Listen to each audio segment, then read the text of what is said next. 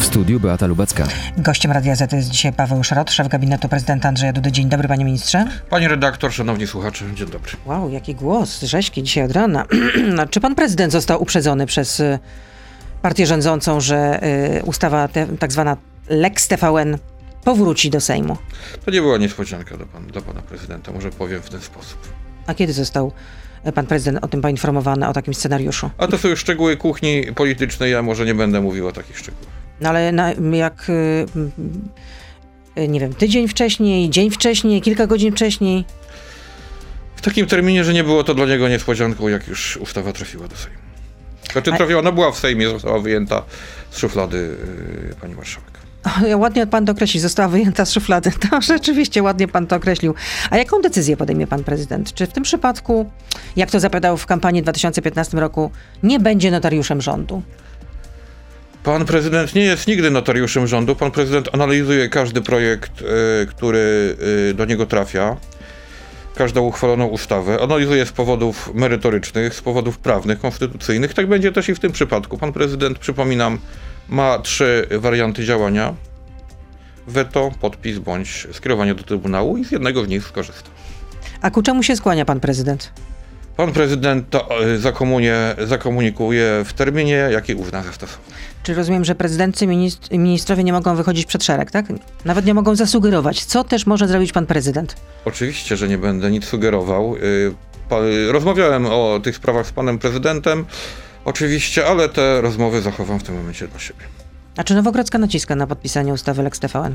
Y, Pani redaktor, y, z, e, z władzami e, lidera koalicji Zjed- Zjednoczonej Prawicy, czyli Prawem i Sprawiedliwością, właściwie, właściwie wszystkie, wszystkie nasze stanowiska już zostały wymienione e, dawno temu. Wszy- Wszystko jest jasne i wszystko jest znane. Czy, aha, czy w takim razie prezydent już wie, co zrobi generalnie i Nowogrodzka już też wie, co zrobi prezydent, tak? Ale pan prezydent też publicznie prezentował swoje zastrzeżenia do tego projektu, więc nie jest tajemnicą, że y, ma argumenty zarówno za, jak i przeciwko tej, tej ustawie. No, źródła Onetu w otoczeniu pana prezydenta donoszą, że głowa państwa z racji na relacje polsko-amerykańskie ma poważnie rozważać albo zawetowanie, a w łagodniejszej wersji skierowanie do Trybunału Konstytucyjnego. I do tego mają namawiać pana prezydenta doradcy, czyli być może również i pan. Pani redaktor y, za Onetem wymieniła dwa z trzech rozwiązań, które są w dyspozycji pana prezydenta. No ale że akurat te rozważa. I też wymieniła bardzo poważne argumenty, które, które, które są argumentami przeciwko tej regulacji. Otoczenie międzynarodowe y, Polski jest bardzo ważną sprawą. A w zakresie bezpieczeństwa od y, lata y, tego roku wiele się zmieniło. Zmieniło się niestety na niekorzyść Polski. Przypominam, że chodzi o ten atak hybrydowy ze strony Białorusi, o sytuację na polsko-białoruskiej granicy. Chodzi też o sytuację y, wokół naszego zaprzyjaźnionego sąsiada, czyli Ukrainy. To wszystko też trzeba brać pod uwagę w ramach polityki sojuszy Polski. Czyli rozumiem, że pan prezydent bierze pod uwagę, że nasze relacje mogą się jeszcze bardziej pogo- pogorszyć, relacje z Amerykanami. Tak, oczywiście musi to brać pod uwagę jako, jako strażnik bezpieczeństwa naszej ojczyzny. A jak się panu prezydentowi podoba ustawa medialna w tym kształcie?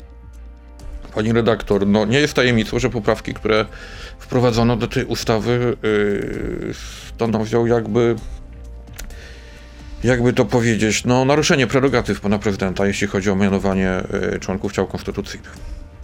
Chodzi o tę y, poprawkę y, przeforsowaną przez Konfederację, tak? Chodzi dokładnie o poprawkę Konfederacji, która jest w momencie elementem przedłożenia yy, sejmowego. I to w takim razie może zdecydować o tym, że pan prezydent, no nie wiem, zawetuje albo odeśle do, do Trybunału Konstytucyjnego?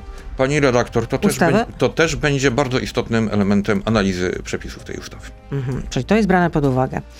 Y, A czy pałac prezydencki miał bezpośrednie sygnały y, ze strony amerykańskiej, że jeśli ta ustawa zostanie uchwalona, no to y, nasze mm, stosunki mocno na tym ucierpią? Pani redaktor, ja skomentuję to w ten sposób i to nie dotyczy wyłącznie naszych sojuszników. To dotyczy też niektórych polskich polityków, niektórych y, innych podmiotów. Jeśli ktoś uważa, że można jakimiś naciskami, presją wymusić na panu prezydencie y, określoną decyzję w tej sprawie, to się gorzko myli. Pan prezydent jest politykiem samodzielnym, samodzielnie prowadzi y, analizę i podejmie decyzję zupełnie samodzielnie. I każda presja w tej sprawie y, wywarta na panu prezydencie może być przeciwskuteczna.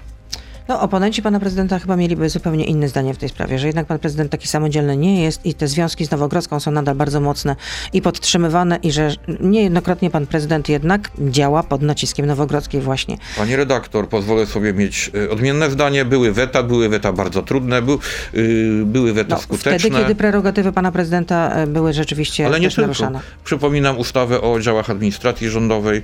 Y, Chodziło tutaj o pewne istotne sprawy związane z ustrojem administracji państwowej.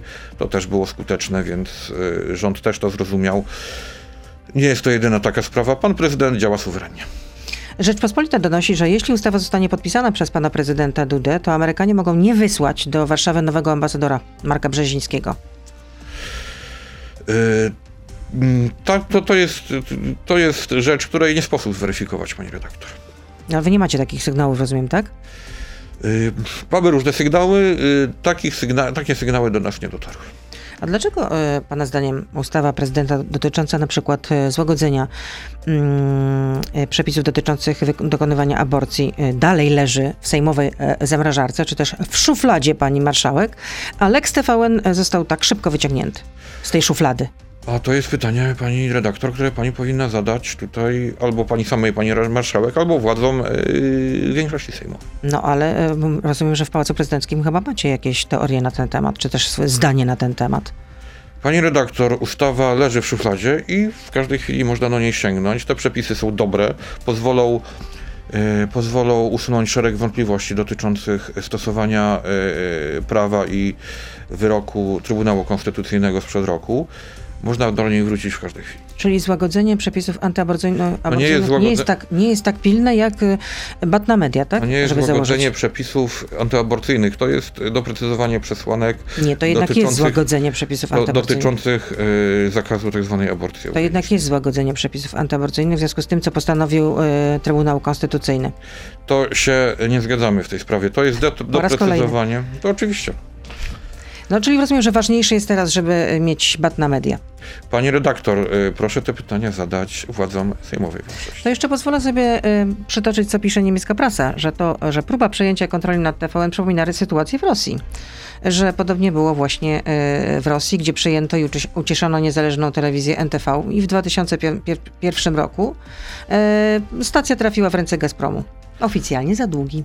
Pani redaktor, y, pan prezydent y, podejmując tą decyzję, do, dokonując analiz wszelkich, nie będzie czytał niemieckiej prasy, będzie przeczytał przepisy ustawy i sprawdzał wszystkie warianty, które po ich zastosowaniu będą mogły mieć miejsce. A jest szansa, że te decyzje poznamy jeszcze przed świętami?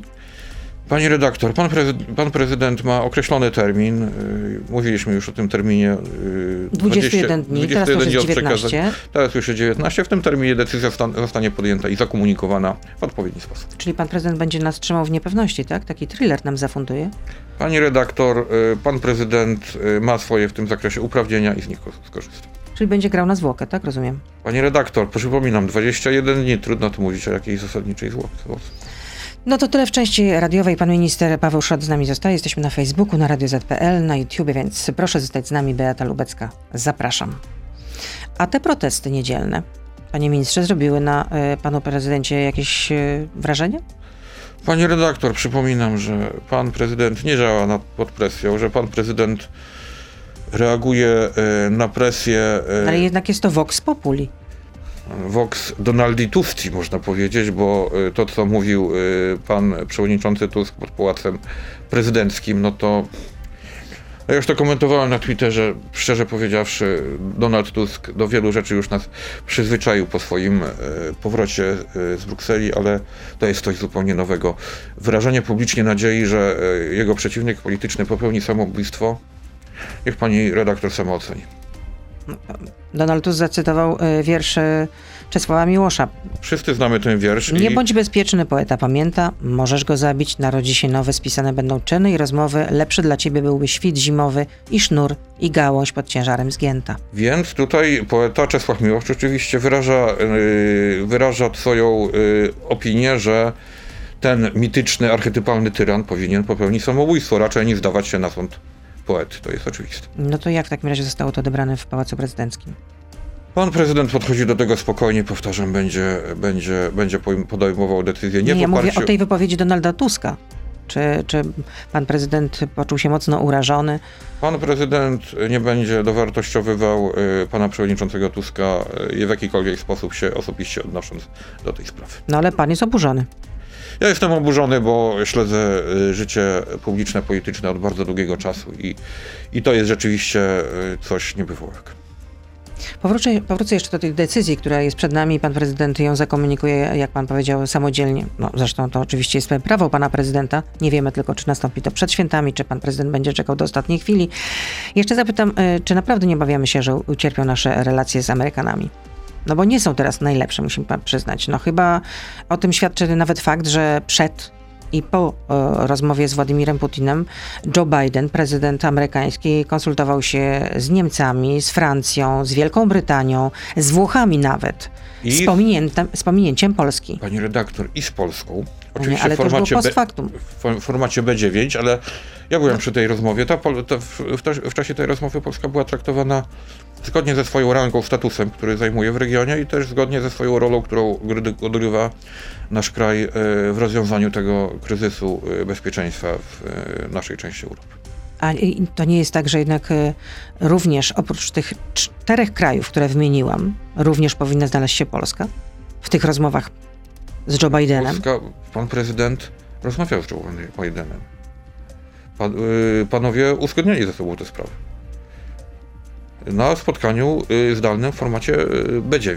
Ale pytam o ten format właśnie, że były obecne przy tej rozmowie Niemcy, Francja, Wielka Brytania i yy, Włochy. No my jesteśmy bezpośrednim sąsiadem Ukrainy, to po pierwsze, od zawsze, znaczy od zawsze, no, od, byliśmy postrzegani jako adwokat tego państwa, y, naszego sąsiada. Cały czas jesteśmy adwokatem. Pani redaktor, wybaczę, ale ja muszę w tej rozmowie wystąpiwać trochę w roli y, sławnego pana rzecznika kieleckich wodociągów i z oporem powtarzać y, te same rzeczy, czyli pan prezydent rozmawiał z panem prezydentem Bidenem o sytuacji na Ukrainie i w naszym regionie Europy. Rzeczywiście. A czego y, możemy się spodziewać?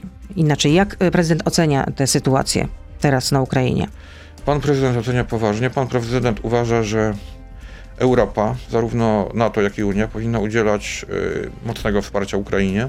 Pan prezydent był na Ukrainie w poniedziałek, spotkał się w formacie, y, w formacie y, tak zwanym lubelskim z prezydentem Zełańskim i z prezydentem Nausedą z Litwy.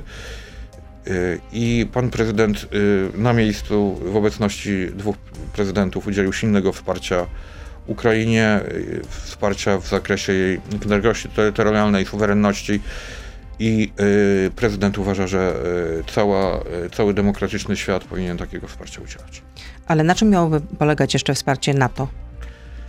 Pani redaktor, wsparcie NATO, wsparcie NATO powinno polegać na na yy, współpracy militarnej, wywiadowczej, ale też politycznej, bo przypominam, że NATO też ma instrumenty polityczne nacisku na yy, państwa, które znajduje się poza tym sojuszem.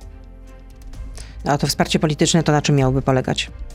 Pani redaktor, wsparcie polityczne y, miałoby polegać y, na przykład na tym, jakie wsparcie otrzymuje Polska w ramach tego kryzysu tego kryzysu, który mamy na wschodniej granicy z Białorusią, czyli e, przypominam tylko, że Polska nie potrzebuje wsparcia e, w tym zakresie wsparcia militarnego, ale otrzymała pełne wsparcie polityczne w postaci czytelnych deklaracji bardzo wielu państw i z regionu, i z Europy, i z NATO, i dotyczących zasadności działań Polski. A jakie są brane scenariusze pod uwagę? Wszystkie scenariusze są brane pod uwagę od tego, od tego politycy są politykami, a pan prezydent Duda jest doświadczonym e, politykiem, żeby, żeby brać pod uwagę wszystkie możliwe scenariusze, również i te najgorsze. Paweł Szac jest z nami, e, szef gabinetu prezydenta Andrzeja Dudy. Nie wiem, czy pan y, czytał te doniesienia, ale do rodziców nieuleczalnie chorych dzieci, y, którzy odważyli się ujawnić swoje kontakty z firmą Łukasza Mejzy, miały trafić pisma przedprocesowe do, od obecnego ministra sportu. I o tym informuje jedna z posłanek, posłanka Anita Kucharska-Dziedzic, Dziedzic, przepraszam bardzo. Yy, tak, słyszałem o tym. No i co pan na to? Pani redaktor, no, ja, ja wolałbym tej, tych spraw nie komentować. Są to sprawy, które zdaniem zarówno moim, jak i pana prezydenta powinny zostać bardzo czytelnie wyjaśnione. Polak Polakom się należy informacja, a jeśli pan minister złamał prawo, powinien po, yy, ponieść tego konsekwencje. Przypominam, pan minister zawiesił się z prac swoich yy, w resorcie sportu.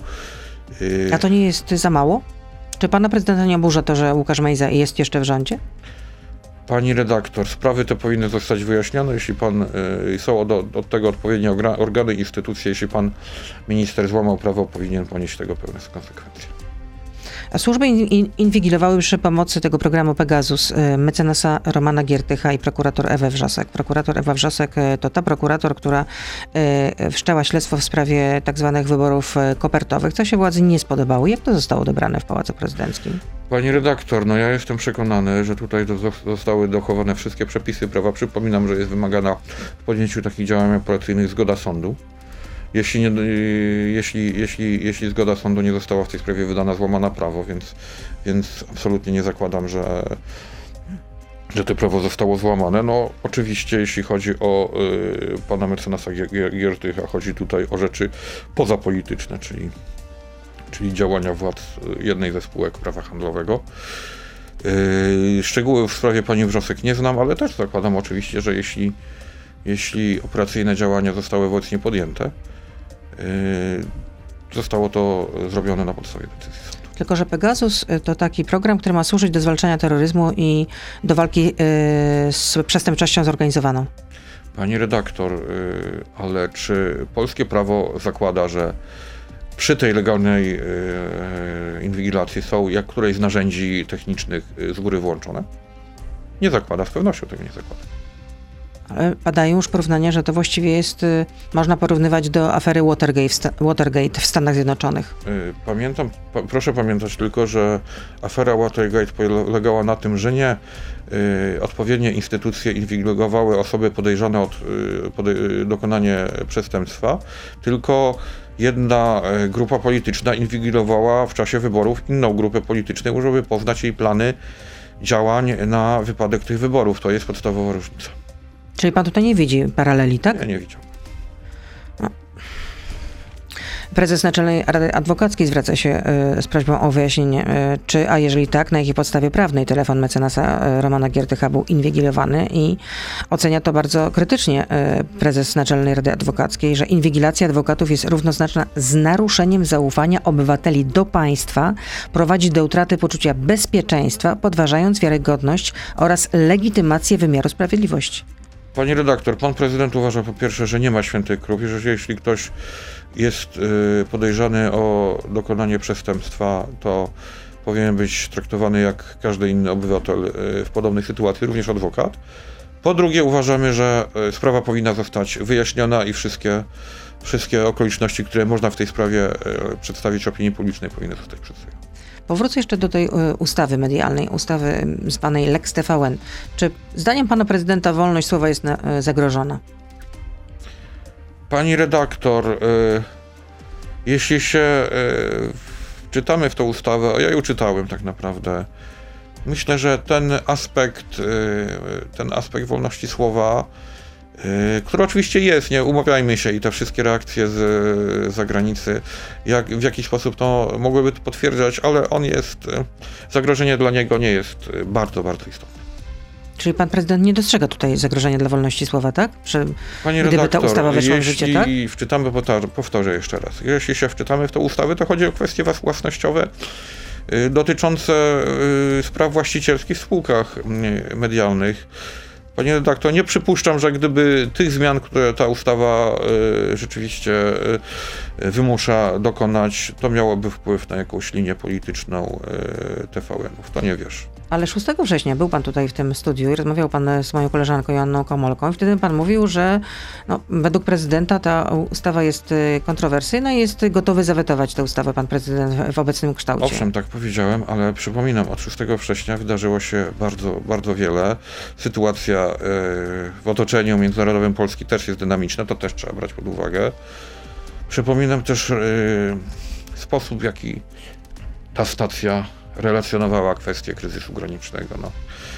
Ani ja, ani pan prezydent y, nie byliśmy tą, y, tym stylem zbudowani.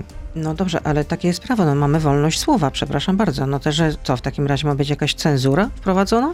Bo się nie podoba władzy sposób redaktor, relacjonowania tego, co się dzieje na granicy z Białorusią? Najlepiej by było, żeby y, wszystkie redakcje, wszyscy dziennikarze we właściwy spo- sposób rozumieli polskie interesy To, to, to, to, był, to, to byłby PRL, że wszyscy mówiliby jednym głosem. A jak pani nazwie powtórzenie bez komentarza informacji zaczerpniętych y, z medii z Mińska białoruskiego? Bo takie sytuacje były. No tylko, że byliśmy zdani i cały czas jesteśmy zdani tylko na to, co powie nam polski rząd, generalnie jak przekaże informacje. Bo owszem, dziennikarze teraz mogą tam się pojawić, ale pod kuratelą Straży Granicznej. W związku z tym ten dostęp do informacji... redaktor, czy to usprawiedliwia podawanie bez komentarza informacji, które y, zaczerpnięto z białoruskich mediów? Moim zdaniem nie usprawiedliwia. No ale, ale to rozumiem, Proszę że to tego być, nie traktować to jako... ma być kara dla TVN, Nie, rozumiem, nie, tak? proszę tego w ten sposób nie traktować, ale, ale też, e, też e, proszę pamiętać, że wolność słowa, wolność mediów może być wykorzystywana również w ten sposób. Na to zwracali uwagę y, Amerykanie. No przecież wypo- była wypowiedź y, Departamentu Stanu, właściwie y, szefa biura prasowego, który powiedział, że no, jest głęboko zaniepokojony i że w ogóle Stany Zjednoczone wyrażają głębokie zaniepokojenie przyjęciem przepisów, które po wejściu w życie osłabiłyby wolność mediów w Polsce. Takie padły Pani słowa. redaktor, pan prezydent przed podjęciem decyzji będzie wszystkie aspekty analizował, również ten aspekt. Ale ja podkreślam, ja jako prawnik czytałem tę ustawę i jestem przekonany, że po dokonaniu tych zmian własnościowych, które ta ustawa by e, wprowadziła, linia e, polityczna TVN by się nie zmieniła. No i zaskoczenie w Waszyngtonie miało być totalne tym, co się wydarzyło. No ale to też nie jest pytanie, nie będę komentował, czy e, administracja prezydenta Joe Bidena była zaskoczona tym, czy nie była zaskoczona. Tego e, te, trudno mi to komentować. Paweł Szrot, prezydencki minister jest z nami. Chciałem zapytać jeszcze o e, fundusz medyczny, bo wtedy, kiedy był pan tutaj 6 września, nawiązuję do tej wizyty w gościu Radia Z, to mówił pan, że z pewnością środki należało lepiej wykorzystać i, dotyczą, i tego dotyczą rozmowy z rządem. I szczegóły rozmów zostaną przedstawione w ciągu kilku najbliższych dni. Nie zostały przedstawione rzeczywiście 1 grudnia. Pozna, Tak, tak, tak poznaliśmy jakieś właśnie. szczegóły. No, trochę Ale się nie w ciągu, pospieszyłem, a nie, ale nie, no to bardzo się pan bije pospieszył. się, bije się w pierś w takim razie. No w grudniu zostały przedstawione, na początku grudnia. Ale zostały przedstawione. Współpraca z rządem teraz jest dobra. y, środki te zostaną przyznane. y, konkursy będą przeprowadzone, więc y, moim zdaniem moim zdaniem z, pewnym opóźnieniem, ale moja zapowiedź została zrealizowana. No, ale to była inicjatywa prezydencka. Mówimy o tym, żeby w ogóle taki fundusz medyczny został utworzony. Zresztą wokół tego były kontrowersje, że te pieniądze powinny być na przykład inaczej wykorzystane. Ale wracając do, dlaczego y, w tym roku te środki zostały tak marnie wykorzystane? Dlaczego to tak wygląda marnie? Bo na leczenie dzieci y, z tego funduszu y, przeznaczono niecałe 110 milionów złotych. No, prezydent Czyli jedną był- dziesiątą tego, y, prezydent co można wy- tego- nie był- wykorzystać. Nie, nie, jest, nie był z tego powodu zadowolony. Prezydent podjął określone kroki wobec rządu i sytuacja, jest duża szansa, że sytuacja zostanie poprawiona, te działania już są realizowane. A w jaki sposób są realizowane? Dynamika y, alokacji tych środków zostanie zwiększona y, i y, Ale wie pan, że pan teraz mówi po prostu taką nową mową. Dynamika tak, ja zostanie wiem, to- alokowana. Jak ktoś tego słucha, to zęby bolą. rząd się zobowiązał, że ta sprawa zostanie poprawiona i te działania rządu już obserwujemy. No ale i co, co w takim razie zrobił rząd, żeby poprawić sytuację, jeśli chodzi o wykorzystywanie środków z funduszu medycznego? Y, konkursy już się zaczęły, środki te są już wszystkie Ale konkursy? Na, y, na wykorzystanie tych środków. Bardzo pan mówi na okrągło, panie ministrze. Bardzo na okrągło. No niestety. A dlaczego niestety? No, bo, bo pani jest z tego powodu niezadowolona. No jestem niezadowolona, bo chciałabym znać więcej szczegółów na ten temat. No bo w końcu to była inicjatywa pana prezydenta, którą chwalił się również w kampanii prezydenckiej. Będziemy na bieżąco informować w tej sprawie. A czy Adam Glapiński powinien zostać e, prezesem NBP na drugą kadencję? To też jest decyzja, którą pan Ja wiem, tak, wiem, że to zależy od pana tak. prezydenta. I Adam Klapiński zresztą już powiedział publicznie, że y, będzie się starał o to, żeby te kolejne sześć lat spędzić w budynku przy placu y, powstańców y, warszawskich. Mm, więc no, pytam, jakie są widoki w tej sprawie? Pan prezydent będzie analizował sytuację gospodarczą, działania Narodowego Banku Polskiego. Przypominam też, że za dużą część y, działań, jeśli chodzi o stopy procentowe, też odpowiada Rada Polityki Pieniężnej. Są pewne zwią- zapowiedzi związane z polityką an- antyinflacyjną.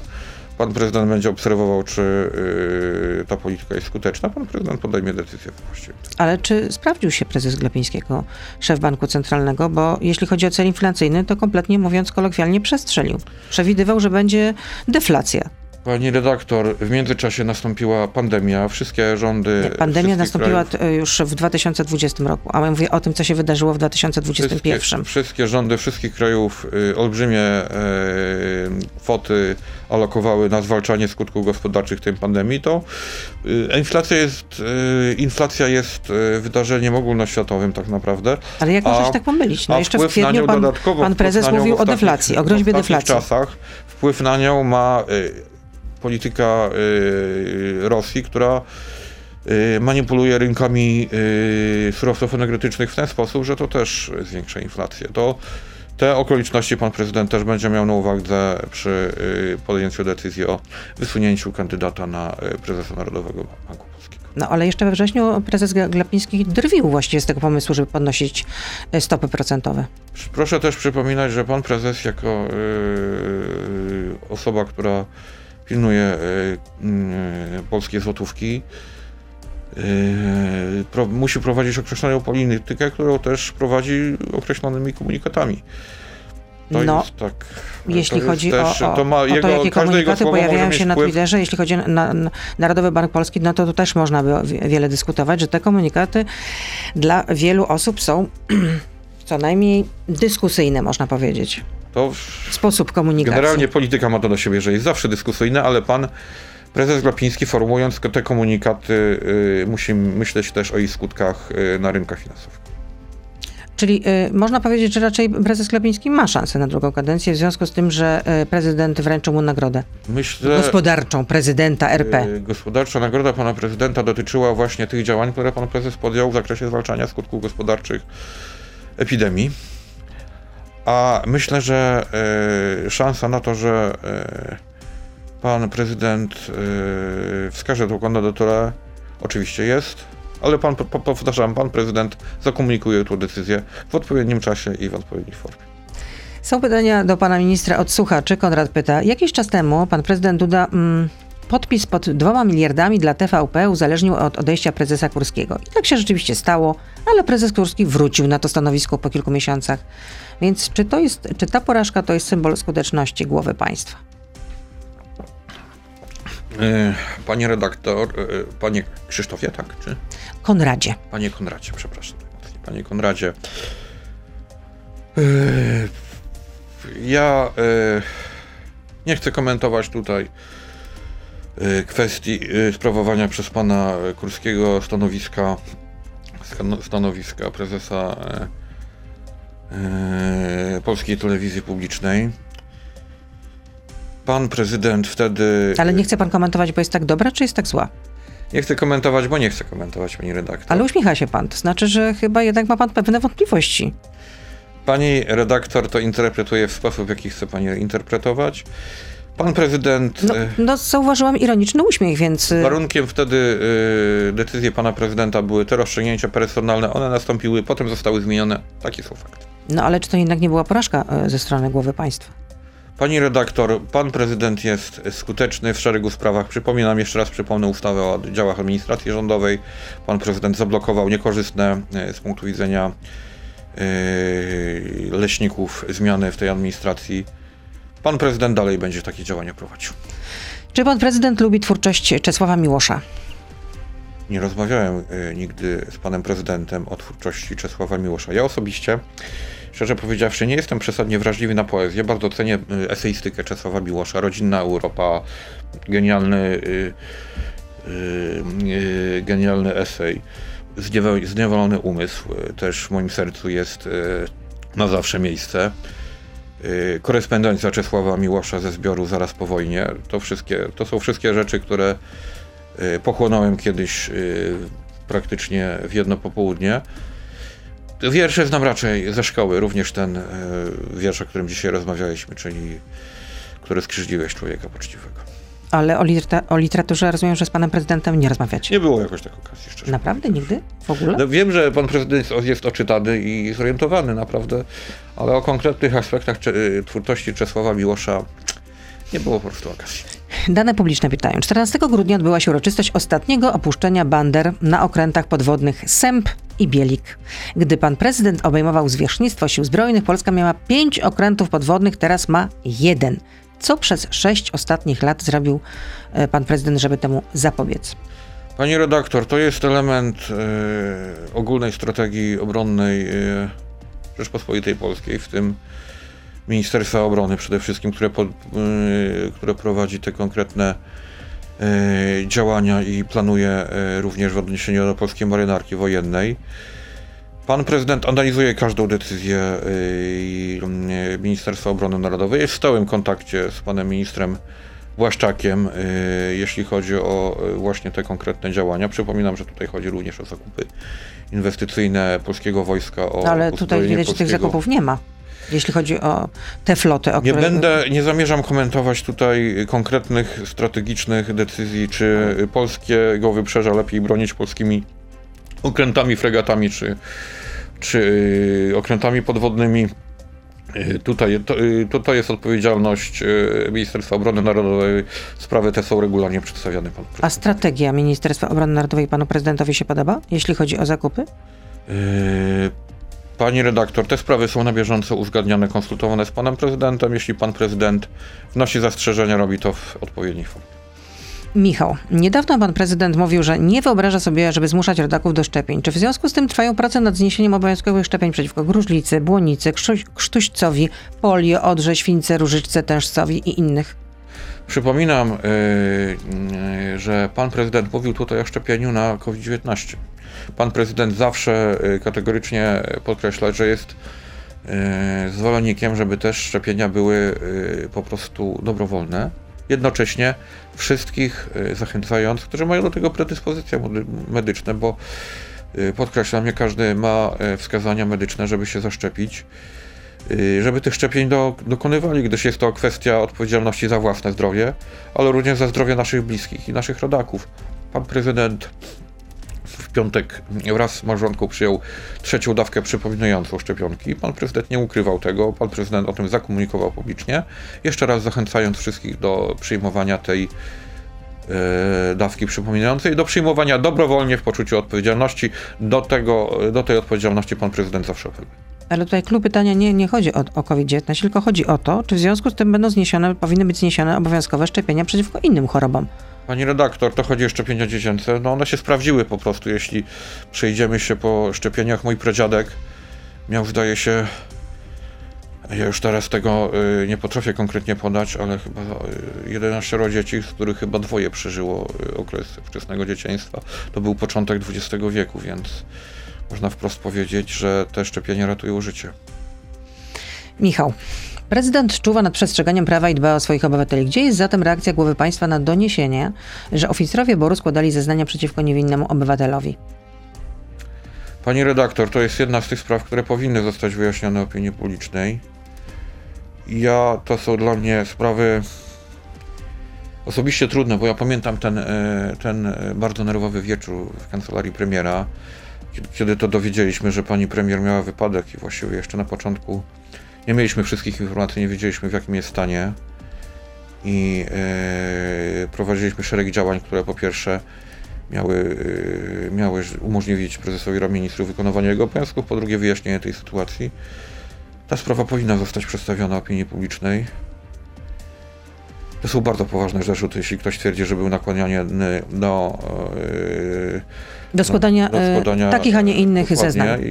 powinno, że nie używano jeśli, sygnałów jeśli dźwiękowych. ten człowiek jest przekonany, no powinien skierować e, powiadomienie o podejrzeniu o dokonania przestępstwa. Nie wiem, czy on to zrobi. No, uważam, że w takim razie prokuratura powinna się tym zająć z urzędu. To jest pytanie do prokuratury.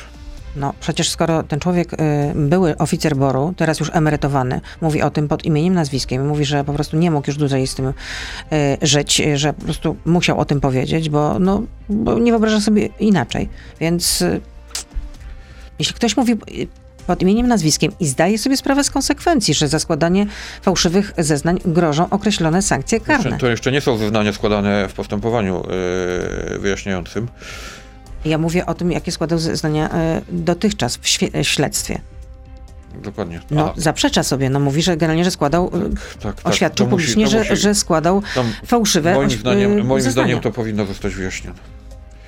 Moim zdaniem to powinno zostać wyjaśnione. Jestem absolutnie przekonany, że y, pani premier osobiście, y, osobiście przecież nie uczestniczyła w procesie wyjaśnienia y, wypadku, którego trudno powiedzieć, że była nawet uczestnikiem. Ona była ofiarą, te, ona była te, ofiarą tego wypadku. Ona poniosła określone niewielkie na szczęście, jak się ostatecznie okazało, obrażenia. I tyle ma Tylko, że winą od razu obarczono właśnie tego młodego człowieka, który jechał z Sejczęto. Od razu. Pamiętam wypowiedzi pana ministra Bra- e, Błaszczaka. Pani redaktor, y, no wypadki, wypadki samochodowe się zdarzają. Ja też kiedyś y, byłem sprawcą sztuczki. Przyznałem się do tego, wziąłem winę na siebie, bo taka była, taka, były- takie były fakty, takie była rzeczywistość. A był pan ministrem? Nie, Wtedy? nie byłem wtedy ministrem. Czyli był pan cywilem po prostu. Nie byłem ministrem. E, Stanisław pyta, co z tanim gazem od naszego amerykańskiego sojusznika? Politycy PiS zapowiadali, że będzie tańszy od gazu rosyjskiego. Pani redaktor, y, pan prezydent był niedawno w Katarze i rozmowy z tamtejszymi władzami, w tym oczywiście z samym emirem Kataru, również dotyczyły dywersyfikacji i zwiększenia dostaw gazu y, do Polski z tamtego kierunku. Ale tutaj chodzi o tani gaz od Amerykanów. Pani redaktor, musimy y, dywersyfikować źródła zewsząd, tak naprawdę i z Zatoki Perskiej, i z pól gazowych y, na obrzeżach Europy, i też ze Stanów Zjednoczonych. Tatiana pyta, sądownictwo administracyjne w Polsce podlega panu prezydentowi, tak? Y, nie. A nie? Jak może podlegać prezydentowi sądownictwo? No nadzór. Panie redaktor, pan prezydent powołuje sędziów, pan prezydent y, sprawuje o, oczywiście ogólny nadzór, ale to nie jest żadna żadna, y, żadna podległość, żadna, pod, żadna podległość y, w, w, w zakresie bieżącego nadzoru. Przecież to by było. y, Oczywiście, no, sądownictwo jest niezawisłe, rzecz jasna. Ale jakie jest stanowisko prezydenta w tej sprawie? Pyta słuchaczka, że w sądach administracyjnych praktycznie nie ma losowania składów sędziowskich. Są tylko trzy przypadki, kiedy losowanie się takie od- odbywa, ale nie przy pomocy komputera, a protokolant trasuje karty z nazwiskami sędziów. Czy tak powinno być? O, to jest bardzo konkretna sprawa, zwrócimy na to uwagę. Y, tutaj raczej nie I w tak zakresie odby- nadzoru i kontroli przecież, ale być może jakaś inicjatywa ustawodawcza.